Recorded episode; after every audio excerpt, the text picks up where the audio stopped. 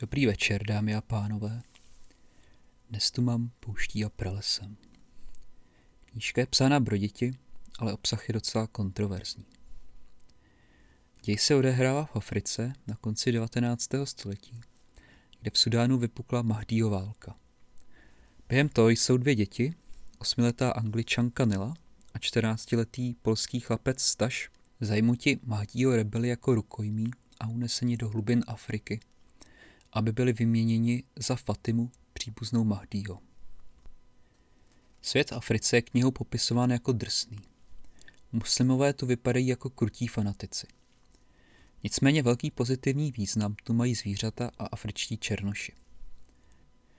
Abych vám to moc neprozradil, mohu jen říct, že se tu cestuje Saharou, dojde tu ke konverzi k islámu, staž někoho zabije. Nyní Nela dostala malárii a vypadalo to, že na nemoc brzy zemře. Staž se proto vydal k beduínům pro chynin, ale nalezl tu starého Švýcara.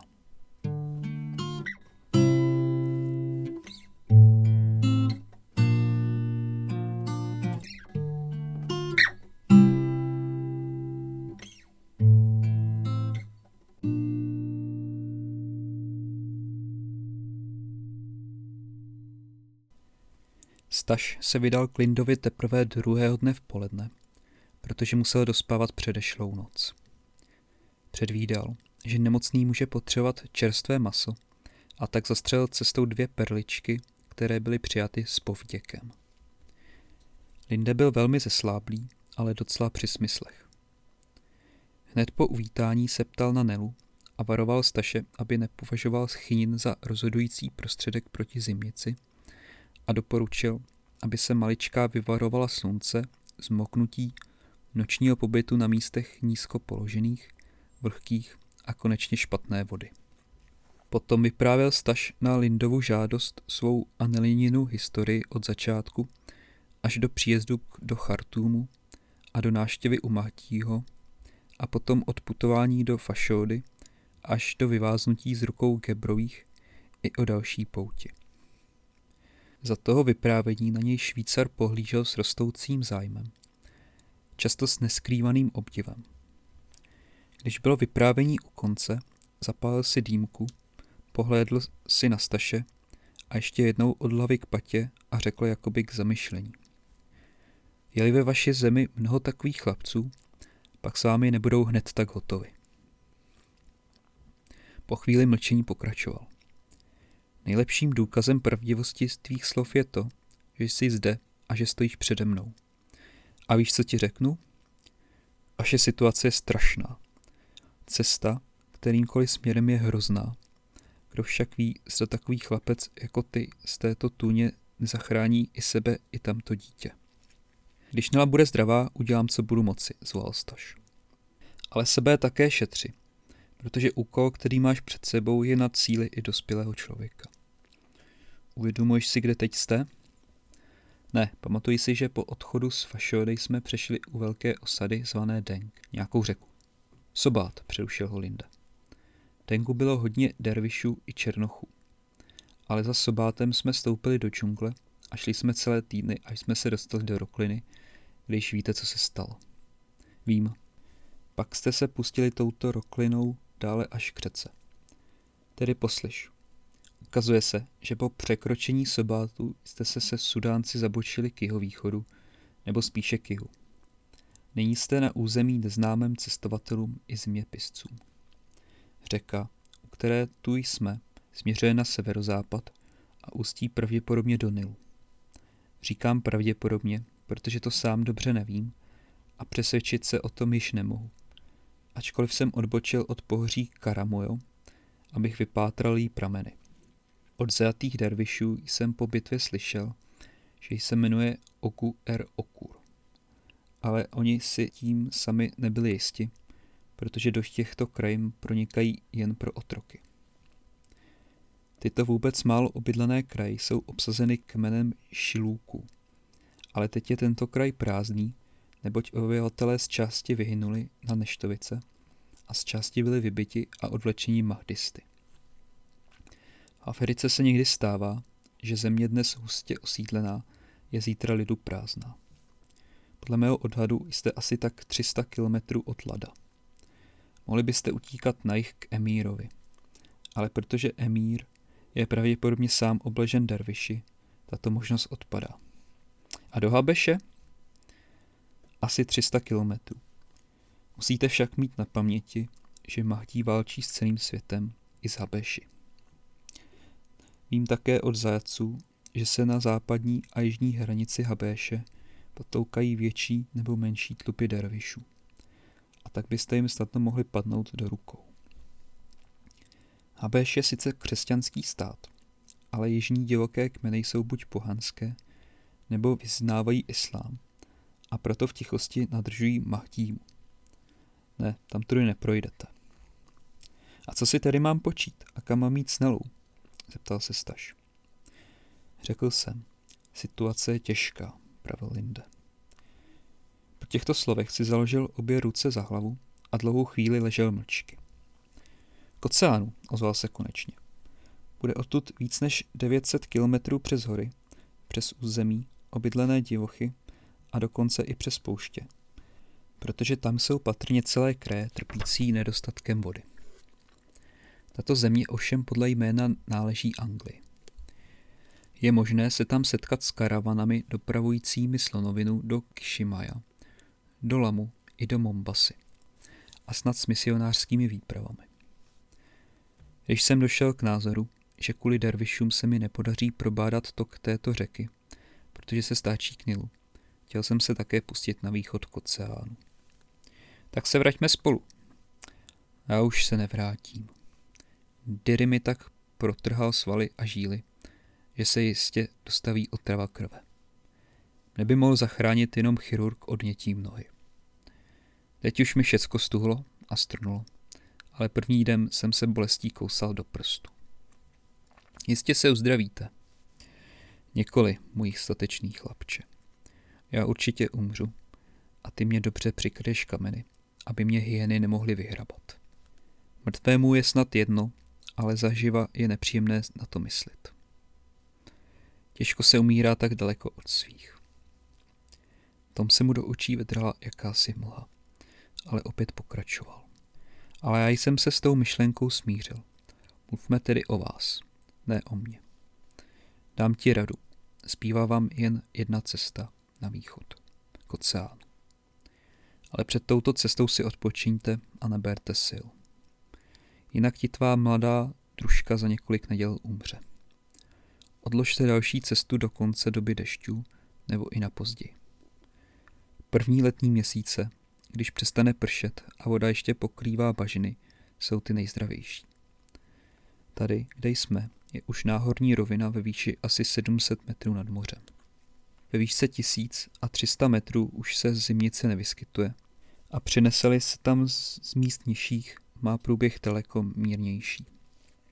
Vezmi malou angličanku a jděte do hor. Mluvení ho očividně velmi unavovalo, proto se odmlčel a chvíli netrpělivě odháněl velké modré mouchy, jaké staž viděl na spáleništích ve Fašódě. Potom pokračoval. Dej dobrý pozor, co ti řeknu. Asi den cesty odtud na jich se vypíná zvláštní hora, nevyšší než 800 metrů. Vypadá jako kastrol převrácený dnem z hůru. Boky má docela strmé a jediný přístup na ní je po hřebenu, tak úzkém, že na některých místech sotva dva koně mohou jít vedle sebe. Na jím plochém vrcholu, širokém kilometr nebo více, bývá černošská vesnice. Ale mahdisté jí obyvatele vyvraždili nebo odvlekli.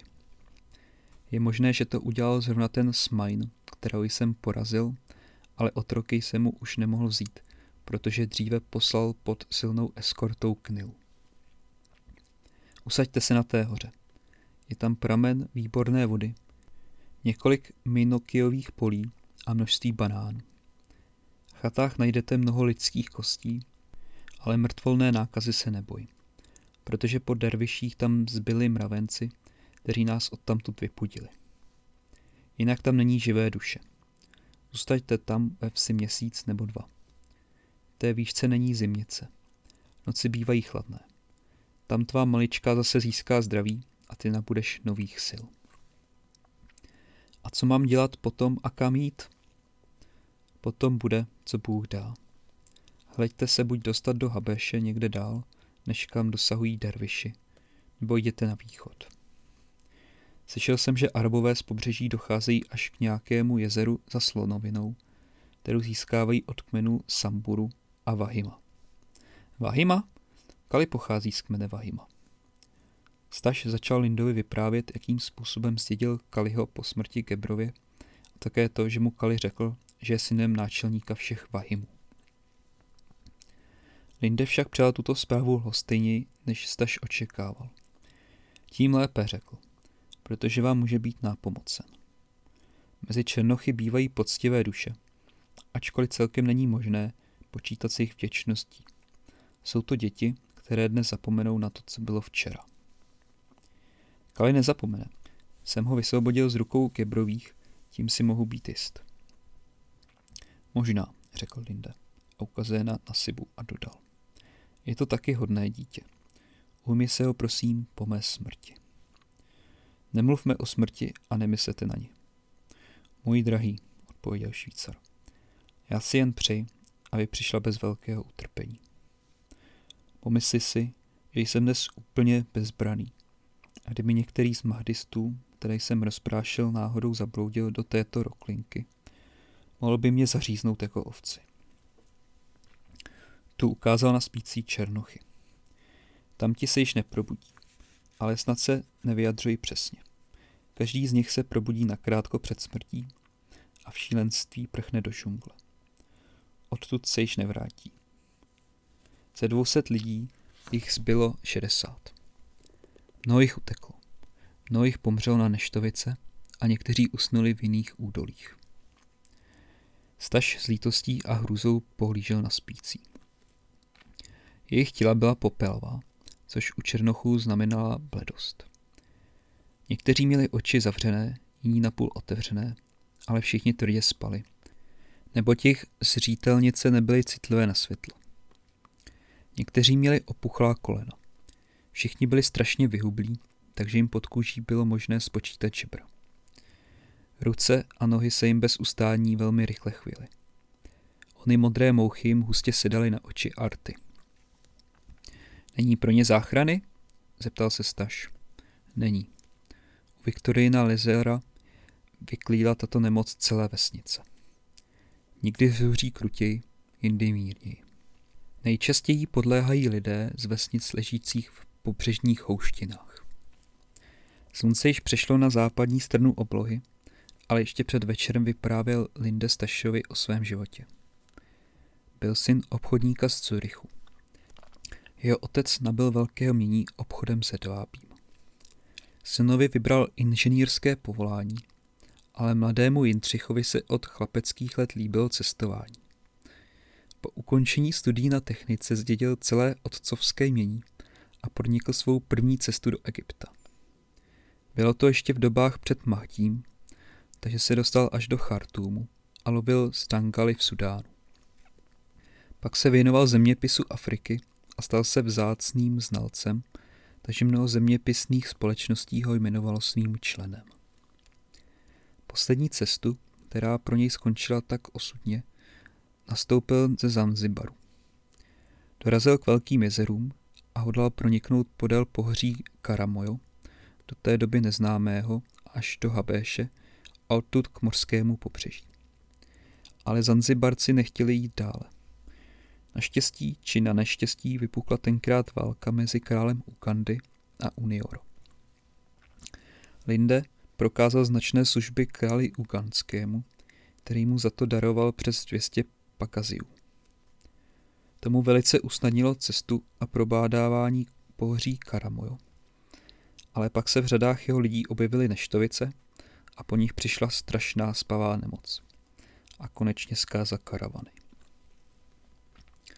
Linde měl značné zásoby konzerv všeho druhu, ale v obavě před kurdějemi denně lovil, aby měl čerstvé maso. Byl znamenitý střelec, ale ne dost opatrný lovec. Tak se stalo, že když se před několika dny lehkomyslně přiblížil ke kancin díry, kterého složil, poraněné zvíře se vzchopilo a strašně mu rozsápalo nohu a poranil i páteř. Stalo se tak docela v blízkosti tábora a před očima Nasibu, který roztrhal vlastní košily a udělal z ní obvaz, aby zastavil krvácení a dovedl zraněného do stanu. Mnoze však od vnitřního výronu krve se utvořila otrava krve. Staž ho chtěl rozhodně opatrovat a prohlásil, že buď sem bude každého dne dojíždět, nebo převeze Linda na rozpjaté houni mezi dvěma koni na ostroh do Krakova, aby nemusel nechávat Nelu pod ochranou dvojice z černoušku. Linde souhlasil s pomocí při obvazování, ale nesouhlasil s převozem. Já vím, řekl, ukazuje na své dva černochy, že ti lidé musí pomřít, dokud jsou živí. Ale nemohu je odsoudit k tomu, aby je zaživa roztrhávali hyny, které v noci jen oheň drží v úctivé vzdálenosti. A opakoval ho řečce. Nemohu, nemohu, nemohu. Brzy se však uklidnil a pokračoval jakýmsi podivně zrušeným hlasem. Přijď sem zítra ráno. Mám k tobě prozbu. A jestliže ji splníš, snad tě Bůh vyvede z tohoto chřtánu Afriky a mě dá lehkou smrt. Chtěl jsem tuto prozbu odložit na zítřek, ale zítra mohu již být v bezvědomí a proto ji vyslovím dnes. Vezmi vodu do nějaké nádoby. Zastav se nad každým z těchto spících ubožáků. Touto vodou je pokrop a prones tato slova. Křtím tě ve jménu Otce i Syna i Ducha Svatého. Tu se mu pohnutím zlomil hlas a švýcar umlkl. Vyčítám si, pravil za chvíli, že jsem se tak nerozloučil s těmi, kteří umírali na neštovice a s těmi, kteří usnuli dříve. Ale teď smrt stojí nade mnou a chtěl bych se, alespoň s tím zbytkem své karavany, vydat společně na tu poslední velkou cestu. Po těchto slovech ukázal rukou na rozzářené nebe a dvě slzy mu zvolna skanuly po tvářích. Staš se hořce rozplakal. Druhého dne osvítilo ranní slunce podivný obraz. Staš chodil podle skalní stěny, zastavoval se před každým černochem, skápil mu na čelo vodou a vyslovoval nad ním slova svátosti. Ale oni spali s třasem rukou i nohou, s lahou svěšenou na prsa nebo zvrácenou dozadu. Ještě živí, ale vypadající jako mrtvoly. A tak probíhal tento křest spících větřním tichu, sluneční záři v odlehlém koutě pralesa. Nebe bylo toho dne bez mraků, vysoké šedomodré a jakoby smutné. Linde byl ještě přivědomý, ale čím dál tím víc slabší. Po převazu podal Stašovi papíry uzavřené v plechovém pouzdře, svěřil jeho ochraně a již nepromluvil. Nemohl jíst, jen strašně trápila žízeň. Slunce se teprve schylovalo k západu, když začal plouznit. Volal na nějaké děti, aby se nepouštili daleko na jezero, nakonec dostal třesavku a rukama si zakryl hlavu. Příštího dne již stařec vůbec nepoznal a za tři dny zemřel, právě v poledne, aniž nabil vědomí. Staž ho upřímně oplakal a potom jej za pomoci Kaliho donesl do blízké úzké jeskyňky, jejíž otvor zahladili kameny a trním. Malého Nasibu vzal Staš sebou do Krakova a Kali mu poručil, aby zde na místě hlídal zásoby a v noci udržoval u spících velký oheň. Sám neustále jezdil sem a tam mezi těmi roklinami a převážel brašny, zbraně a hlavně náboje do Remingtonek, ze kterých vysypával prach a připravoval nálož k roztrhání skály uzavírající Kinga. Naštěstí se Nelino zdraví po každodenních dávkách chyninu značně zlepšilo a větší rozmanitost pokrmů jí prospěla. Staši však vždycky opouštěl nerad a s obavami. Když odjížděl, zakazoval jí vycházet ze stromu a zavíral otvor trnitými větvemi akácí. Musel jí však pro nával práce zanechávat pod ochranou May, Nasibu a Saby, na kterého ostatně spoléhal nejvíce. Raději jezdil několikrát denně pro tlumoky do Lindova tábora, než aby nechával děvčátko delší dobu samotné. Natřel se hrozně, ale jeho železné zdraví vydrželo všechnu námahu. Tlumoky byly rozstříděny až na deset dní méně potřebné uschovány v jeskyních, potřebnější dopraveny do Krakova. Také koně byly přivedeni na ostrov a přivezli i značné množství remingtonek, které měl nést King. V té době se v Lindově táboře tu a tam některý ze spících černochů schopil v předsmrtném záchvatu nemoci, utíkal do džungle a již se nevracel. Stávalo se ovšem také, že někteří zemřeli na místě a jiní běžící naslepo rozbíjeli si hlavy o skály v táboře samém nebo v jeho blízkosti. Ty musel Kali pohřbívat. Po 14 dnech zbyl jen jeden a i ten zakrátko zemřel ve spánku vysílení. Konečně nadešel čas, kdy měla být skála vyhozena do povětří a King osvobozen. Byl již tak ochočen, že na rozkaz uchopil Staše chobotem a posadil si ho na krk. Zvykl si také nosit břemena, která mu Kali po bambusovém žebříku nakládal na hřbet. Nela tvrdila, že ho zatěžují až přes příliš, ale ve skutečnosti to pro něho byla maličkost a teprve tlumoky zděděné po Lindovi se mu mohly zdát vážnějším nákladem. Zpřátel se konečně i se Sábou. Z začátku projevoval velký neklid, když psa spatřil, ale teď už si s ním hrával tak, že ho chobotem povalil na zem a Sapa předstíral, že kouše. Občas však neočekávaně polil psa vodou, což Saba považoval za špatný vtip. Děti však hlavně těšilo to, že nechápavé a učinlivé zvíře rozumělo všemu, co od něho požadovali a uvědomovalo si nejen každý rozkaz, ale i každé přání, ba i každý pokyn. V tom předčísloni všechno domácí zvířata a King neporovnatelně převyšoval i Sabu, který na všecky neliny výstrahy vrtěl ohnem a dělal, co si chtěl. King za několik neděl dokonale odposlouchal že například osoba, kterou musí nejvíce poslouchat, je Staš a osoba, o kterou všichni nejvíc pečují, je Nil. Proto plnil nejpozorněji rozkazy Stašovi a Nilu nejvíc miloval. Skaliho si dělal méně a Nilu už vůbec nebral vážně. Staš vyrobil nálož a zasunul ji do nejhloubější štěrbiny ve skále.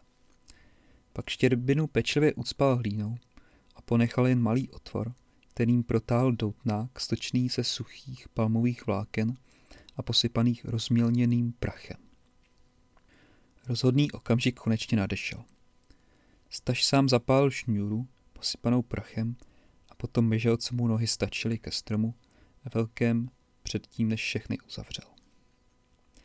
Nela se bála, že se snad King příliš vyděsí, ale chlapec si uklidňoval jednak tím, že zvolil den, kdy ráno přešla bouře s hromobytím a jednak i tím, že divosí slani často slyší rachot hromu, když se živly rozpoutají nad džunglí. Seděli s tlukoucím srdcem a počítali minutu za minutou. Strašná rána konečně otřásla vzduchem, až se mohutný baobab zachvěl od koruny ke kořenům a zbytky nevyškrábané práchniviny se jim sesypaly na hlavy. V tom okamžiku Staš vyskočil ze stromu, proběhl zákruty rokliny a zastavil se až u průchodu. Účinky výbuchu přesáhly všechno očekávání. Polovina vápencové skály se rozsypala na drobné úlomky, druhá pukla na několik větších i menších kusů, které síla exploze rozmetala do značné velké vzdálenosti. Slon byl volný. Rozradostněný hoch vyskočil na okraj rokliny, kde již našel s Nelou, Smeu a Kalim. King se přece jen trochu vylekal, neboť ustoupil až na samý konec rokliny a se zdviženým chobotem stál a hleděl směrem, odkud se rozlehl tak nezvyklé zahřmění. Ale sotva Nela na něj zavolala, hned přestal hýbat ušima a když pak k němu se běhla, již uvolněným průchodem, uklidnil se docela. Avšak víc než King se vystrašili koně, z níž dva utekli do džungle a Kal je našel až těsně před západem slunce. Ještě téhož dne vyvedla Nila Kinga do světa. Kolos za ní šel poslušně jako malý pejsek. Potom se vykoupal v řece a sám se postaral o svou večeři. A to tak, že se opřel hlavou o velkou sykomoru, zamil jí jako tenkou třtinu a potom pečlivě obral ovoce i listí. Večer se však vrátil ke stromu a strkal každou chvíli svůj sáhový nos do otvoru. Hledal Nelu tak horlivě a dotěrně, že ho staž musel pořádně plesknout přes chobot. Největší radost z výsledku toho dne měl však Kali, neboť mu odpadlo schánění potravy pro obra, což mu nebylo nějak sadnou věcí. Proto také Staš i Nila slyšeli, jak při rozdělávání ohně před večerí zpíval nový radostný hymnus, skládající se z těchto slov. Velký pán zabíjet lidi alvy, jak, jak. Velký pán drtit skály, jak, jak. Slon sám lámat stromy a kali zahálet sílu a jíst, jak, jak. Doba dešťů, čili takzvaná masika, se chýlila ke konci. Bývaly ještě dny zamračené a deštivé, ale bývaly i dny celkem pěkné. Proto se Staš rozhodl přestěhovat se nahoru, kterou mu označil Linde. Tento záměr povedl brzy po vysvobození Kinga. Zdravotní stav Nelin tomu nebyl již tak na překážku, neboť se jí dařilo mnohem lépe. Vybrali si tedy krásné jitro a pustili se k jihu. Teď se již nebáli, že zabloudí, protože Hoch zděl po Lindovi mezi množstvím různých předmětů kompas a výborný dalekohled, kterým se dalo dohlédnout velmi daleko. Šlo s nimi kromě Saby a osla pět koní nesoucích náklad a slon. Ten kromě zavazadel na hřbetě nesl na krku i Nelu, která mezi jeho obrovskýma ušima vypadala, jako když sedí ve velké lenušce. Staš opouštěl bez lítosti ostrov nad řekou i Baobab, protože s nimi byla spojena vzpomínka na Nelinu nemoc. Za to dívka pohlížela smutnýma očima na skály, na strom i vodopád, slibovala, že se sem ještě jednou vrátí, až bude velká. Ještě smutnější však byl malý Nasibu, který upřímně miloval svého dřívějšího pána a nyní jel na oslu na konci karavany, ohlížel se každou chvílí se slzami v očích tam, kde zůstal ubový Linde na věčné časy. Výtrval od severu a den byl neobvykle chladný. Nemuseli tedy vyčkávat od desíti do tří hodin, až přijde největší úpal a mohli urazit delší cestu, než obyčejně ujdou karavany. Cesta nebyla dlouhá a již několik hodin před západem slunce spatřil staž horu, ke které směřovali. V dálce se na pozadí oblohy rýsovalo dlouhé pásmo jiných vrcholků, ale tato hora se tyčila blíž a osamoceně. Docela jako ostrov v moři džungle. Když přijeli blíž, ukázalo se, že její strmé svahy obtéká smyčka téže řeky, u které dosud tábořili. Vrchol hory byl takový uťatý a zcela plochý a při pohledu z dola se zdál pokrytý hustým lesem. Staš si spočetl, že byli ostrov, na kterém rostl jich baobab, ve výši asi 700 metrů nad mořem a tato hora je vysoká dalších 800. Budou teď bydlet ve výši 1500 metrů, tedy v podnebí jen o málo teplejším, než jaké je v Egyptě. Tato myšlenka mu dodala odvahy a chuti obsadit tuto přírodní pevnost co nejdříve. Jediný skalnatý hřeben, který tam vedl, našli snadno a začali po něm stoupat. Za půl druhé hodiny stanuli na vrcholu. Les, který viděli z dola, byl skutečně les, ale banánovníkový. Pohled na něj působil radost čem. Kinga nevymýmaje. Ale zvláště potěšen byl Staš, neboť věděl, že není v Africe silnějšího, zdravějšího a všem nemocem lépe čelícího pokrmu, než mouka ze sušených banánů. A bylo jich to tolik, že by stačili třeba na rok. Mezi obrovskými listy těchto rostlin byly ukryty černošské chaty, některé spálené v době útoku, jiné pobořené ale některé celé. Uprostřed všech stála největší, patřící kdysi králi této vsi, pěkně ulepená z hlíny, s ohromnou střechou, která tvořila kolem stěn jakousi verandu. Před chatami ležely tu a tam kosti i lidské kostry, bílé jako křída. neboť byly očištěny mravenci, na již vpád vzpomínal Linde. Od tohoto vpádu uplynulo již mnoho týdnů a přece byla v chatách cítit kyselina mravenčí a nebylo tu ani stopy po velkých švábech, kterými si černožské chaty obyčejně hemží. Nebyli tu ani pavouci, ani štíři, ani nejmenší hmyz. Všechno odstravnili strašlivé sajfu. Člověk si mohl být jist, že na celé hoře není jediný had, neboť i hrozníši padají za oběť těmto nepřemožitelným malým bojovníkům. Nežli Staš uvedl Nelu a Meu do náčelníkovy chaty, poručil, aby Kali a Nasivu odstranili lidské kosti. Černí hoši se tohoto úkolu zostili s tím, že kosti odházeli do řeky, která je odnesla dále. Při této činnosti se však ukázalo, že se Linde přece jen mýlil, když jim předpověděl, že nahoře nenajdou ani jednoho živého tvora.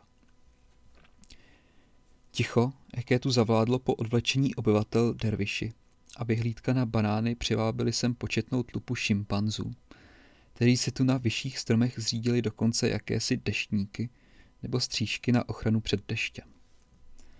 Staš je nechtěl zabíjet, ale rozhodl se, že je vyžene a proto vystřelil do vzduchu.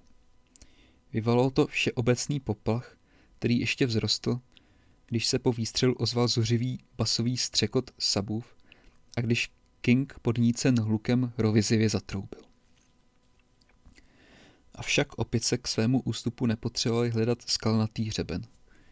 Chytajíce se do skalních výstupků, spouštěli se dolů k řece s takovou rychlostí, že je ani sabovi tesáky nemohli dostihnout. Slunce zašlo. Kali a Nasibu rozdělali oheň, aby mohli připravit večeři. Staš vybalil věci potřebné na noc a šel do královské chaty, kde se usadila Nela. Chatě bylo světlo a veselo, neboť Mea rozsvítila několik kahánek, který osvětlila vnitřek baobabu, nýbrž velkou Polindovi zděděnou cestovní lampu. Nela vůbec nepocitovala únavu po cestě za tak kladného dne a byla ve výborné náladě, zvláště když jí Staš oznámil, že lidské kosti, kterých se bála, jsou odklizeny. Je tu tak hezky, Staši, zoal. Podívej se, i podlaha je tu vylita pryskyřicí. Budeme se tu mít znamenitě. Zítra si teprve důkladně prohlédnu celou osadu, odpověděl Staš. Ale soudím-li podle toho, co jsem viděl dnes, dalo by se tu bydlet třeba celý život. Kdyby tu byli naší tatínkové, to by šlo. Ale jak se bude osada jmenovat? Hora se v zeměpise musí jmenovat horou Lindovou. A tahle vesnice ať se jmenuje po tobě Nela. I tak já dostanu se do zeměpisu? Zeptala se dívka s velkou radostí. Ale dostaneš, dostaneš, odpověděl docela vážně Staš. Druhého dne trochu poprchávalo, ale byly i hodiny pěkného počasí. Proto se Staš vydal brzy ráno na průzkum osady a dopoledne všechny kouty důkladně prohlédl. Prohlídka dopadla po všech stránkách výborně. Především pokud šlo o bezpečnost, nebylo možné najít lepší místo v celé Africe. Úbočí Lindovy hory byla dostupná snad jen šimpanzům. Lvy a pardálové by po nich nemohli vyšplhat na vrcholovou rovinu. Pokud jde o skalní hřeben, stačilo umístit ústupu na něj Kinga a člověk mohl spát docela bez starosti.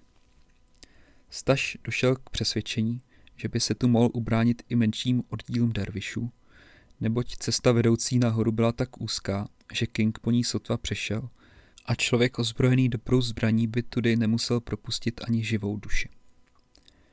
Uprostřed ostrova vyvíral studený jako křišťál čistý pramen, který se měnil v potok a vynul se klikatě banánovými háji, až nakonec se zřítil ze strmého srázu do řeky a vytvářel vodopád podobný úzké bílé stužce.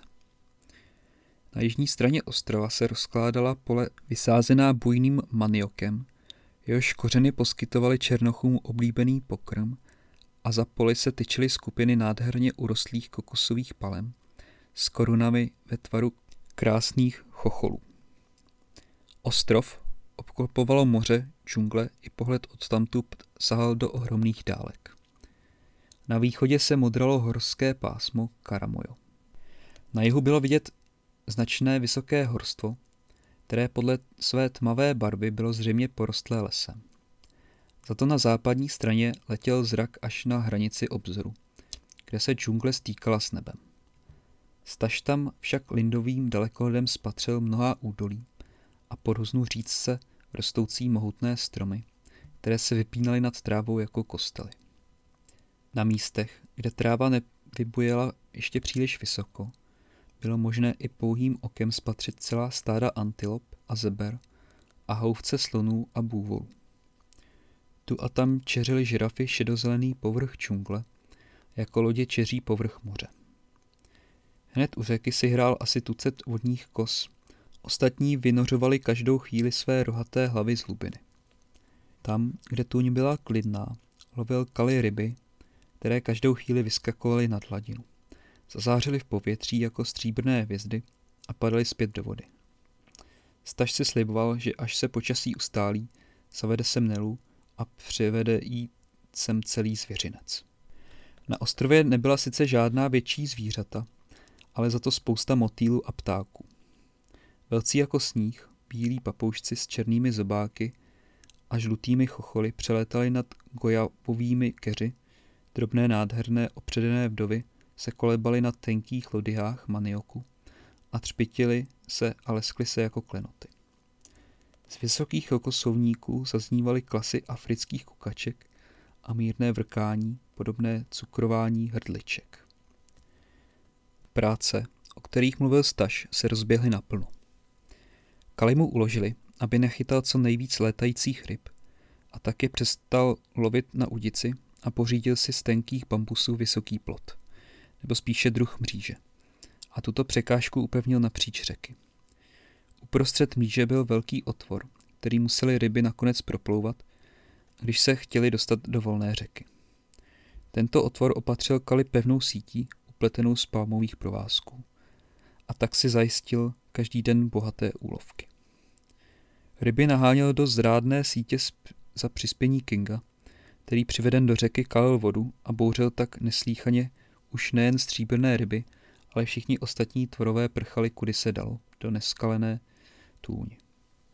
Vznikaly tak i škody, když prchající krokodýlové několikrát překotili mříž. Někdy to způsobil i King, který v jakési vrozené nenávisti krokodýly pronásledoval a když se ocitli v mělké vodě, chytali chobotem a vyhazoval na břeh a zuřivě rozdupával. V síti se také často našly želvy, z kterých si malí vyhnanci vařili výbornou polévku. Kali připravoval liby, jejich maso sušil na slunci a měchýře nosil Nele která je rozřezávala, napínala na prkno a proměňovala v jakési čtvrtky papíru, velké jako dvě dlaně. Přitom jí pomáhal Staš i Mel, neboť to vůbec nebyla stadná práce. Blanky byly ovšem silnější než měchýře našich říčních ryb, ale když uschly, byly nesmírně křehké. Staš teprve po nějaké době objevil, že je nutné je osušit ve stínu. Chvílemi však ztrácel trpělivost a neustoupili od záměru dělat draky z blan, bylo to jen proto, že je považoval za lehčí než papírové a spíše odolné proti dešti. Blížilo se sice již suché roční období, ale staž si nebyl jist, zda i v létě nepřicházejí občas deště, zvláště v horách. Lepil však draky i z papíru, jehož zásobu našel mezi lindovými věcmi. První drak byl velký a lehký, vypuštění při západním větu.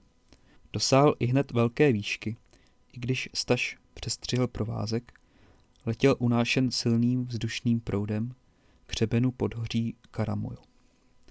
Staž sledoval jeho let dalekoledem, dokud nebyl tak malý jako motýl, jako muška a dokud se nakonec nerozpustil v bledém blankitu oblohy. Druhého dne vypustil dalšího, hrobeného již z rybích měchýřů. Ten se zněsl ještě rychleji, ale asi pro průsvitnost Blan jim zakrátko docela zmizel z očí. Nela však pracovala neobyčejně horlivě a její malé prstíky dosáhly nakonec takové zručnosti, že ani Staš, ani Mea jí nemohli v práci stačit. Sil měl nyní dostatek.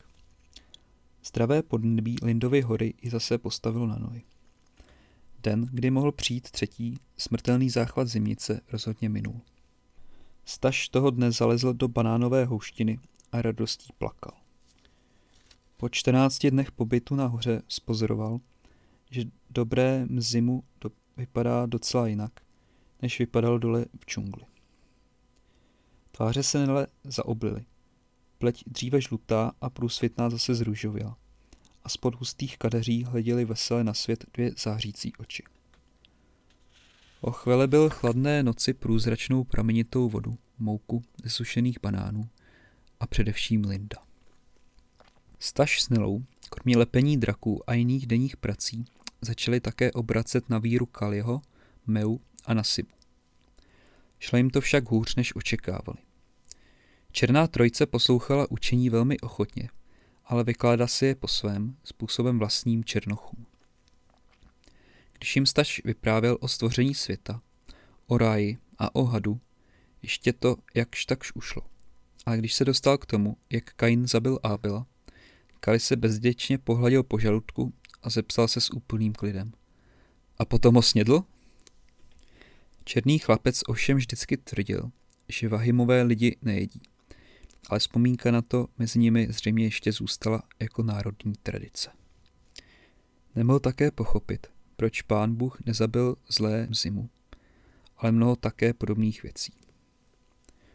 Pojem dobra a zla měl rovněž příliš africký, a tak se jednou mezi učitelem a žákem rozpředla taková rozmluva. Pověz mi, co je to zlý skutek? tázal se Staš. Když někdo ukrást Kalimu krávu, odpověděl po krátkém přemýšlení. To je zlý skutek. Výborně, zvolal Staš. A dobrý? Tentokrát přišla odpověď bez rozmýšlení. Dobrý, když Kali někomu ukrást krávu. Staš nebyl dosti star, aby mohl poznat, že podobné názory dobré i zlé skutky hlásají i v Evropě. A nejen politikové, ale i celé národy. Ale pomalu, pomaloučku se v černých hlavách rozjasňoval. A co nemohli pochopit hlavy vnímající horoucí srdce. Po nějaké době již mohli přikročit k křtu, který byl proveden velmi slavnostně. Kmotři věnovali každému kmotřenci po čtyřech doti bílého plátna a po šnůře modrých korálků. Mia se však cítila poněkud zklamána, protože ve své najednosti se domývala, že hned po křtu na ní zbylá kůže a divila se velice, když seznala se, že zůstala černá jako předtím. Nela ji však docela utěšila zjištěním, že teď má bílou duši. Staš teď stále častěji přemýšlel o velké cestě na východ a pamatoval přitom na slova Lindova, že je možné setkat se přitom s Araby z pobřeží, obchodujícími se slonovinou a snad i s misionářskými výpravami. Věděl, že taková cesta znamená pro Nelu mnoho strašných útrap a mnohých nebezpečí, ale chápal, že nemohou celý život zůstat na Lindově hoře a že bude nutné vydat se zakrátko na další cestu. Doba po deštích kdy pokrývá bažiny šířící nákazu voda a je možné ji všude najít, byla k tomu nejvhodnější. Sluneční úpal na vysoké hoře ještě nepocitovali. Noci bývaly dokonce tak chladné, že bylo třeba se dobře přikrývat. Ale dole v džungli bylo už mnohem větší horko a bylo známo, že v brzku nastanou nesmírná vedra. Dešť teď už skropil zemi jen zřídka a hladina vody v řece denně klesala. Staš předpokládal, že se v létě promění řeka v jeden z takových chórů, kterých viděli tolik v libijské poušti, a že jen samým prostředkem jejího koryta poteče úzký proužek vody. A přece odkládal odjezd ze dne na den. Na Lindově hoře se dařilo všem dobře, jak lidem, tak zvířatům. Nela se tu zbavila nejen zimnice, ale i chudokrevnosti. Staše tu nikdy ani hlava nezabolela. Kalimu a mé se začala kůže lesknout jako tmavý atlas. Na Sibu vypadal jako melun, chodící v tenkých nožkách. A King se tu vykrmil neméně než koně a osel. Staš viděl dobře, že do konce cesty druhý takový ostrov v moři džungle už nenajde. S obavami pohlížel do budoucnosti. Třeba, že teď měli s Kingovou ohromnou pomocí a v případě potřeby i obranu. tak než začali s přípravami na cestu, uplynul ještě týden. Ve volných chvílích, když nebalili, nepřestávali však pouštět draky s oznámením, že jdou k východu, k jakému si jezeru a k moři. Pouštěli také proto, že se přihnal silný západní vítr, chvílemi podobný uragánu, který draky uchvacoval a nesl daleko k horám a za hory. Aby uchránil Nelu před úžehem, udělal staž ze zbytků stanu Palankín, ve kterém mělo děvčátko jet na slonu. King po několika zkouškách přikývil nejen tomuto nevelkému břemenu, ale i upevňování palankínu na hřbet silnými palmovými provazy.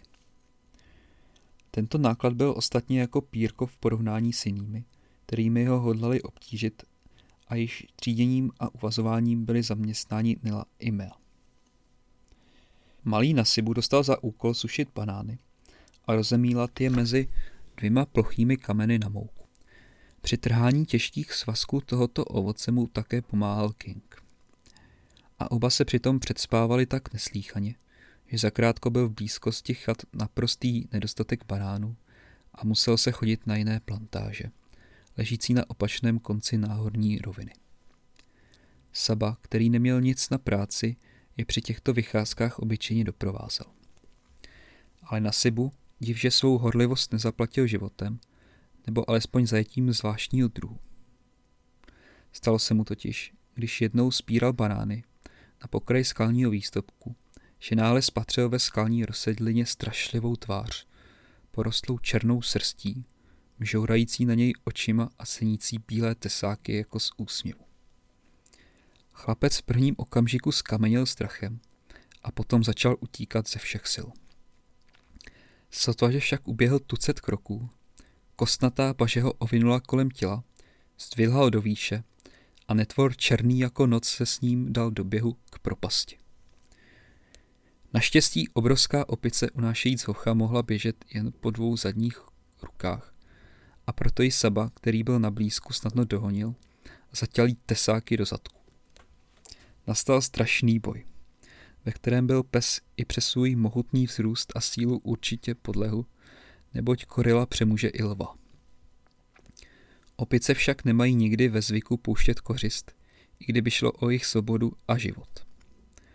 Korila chycená ze zadu nemohla Sabu snadno dosáhnout, ale pak se jí nějak podařilo ho popadnout za krk a levou rukou ho již zdvíhala do výše, když v tom zadunila země pod těžkými kroky přiběhl King. Postačil jeden lehký úder chobotem, aby strašný lesní ďábel, jak říkají černoši gorile, padl s roztříštěnou lepkou a krkem. King však pro větší jistotu nebo z přirozené popudivosti ještě přibodl klem k zemi. A ani pak se na ní nepřestával mstít, dokud nepřiběhl staž s puškou, s nepokojeným řevem a vytím a neporučil mu, aby přestal. Korila teď ležela v kaluži krve, kterou Saba chlemstal a která tak rudě sbarvila Kingovil kly. Ohromná, s vyvalenými nočními půlvami a vyceněnými tesáky, ještě strašná, třeba že již mrtvá. Slam vítězoslavně troubil a na šibu, popelavý stěšeným vyprávěl Stašovi, co se stalo. Staš chvíli uvažoval, nemáli sem přivést Nilu a ukázat jí nestvůrnou opici. Ale pak zavrhl tento nápad, protože se ho náhle zmocnil strach. Vždyť Nila často chodívala sama po ostrově a mohlo jí tedy potkat něco takového. Ukázalo se, že Lindová hora není tak bezpečným útulkem, jak se to zpočátku zdálo. Staž se vrátil do chaty a vyprávěl Nele o nehodě. Nela naslouchala a ze zvědavostí i s bázní, s očima do kořán otevřenýma a stále opakovala. Vidíš, co by se stalo bez Kinga? Pravda. S takovou chůvou se člověk nemusí bát o dítě a proto ji také nevycházejí bez něho ani krok, dokud neodejdeme. A kdy odjedeme? Zásoby jsou nachystány, náklad rozdělen. Stačí ho jen naložit na zvířata a můžeme vyrazit třeba zítra. K tatínkům. Dáli Bůh, odpověděl vážně Staš.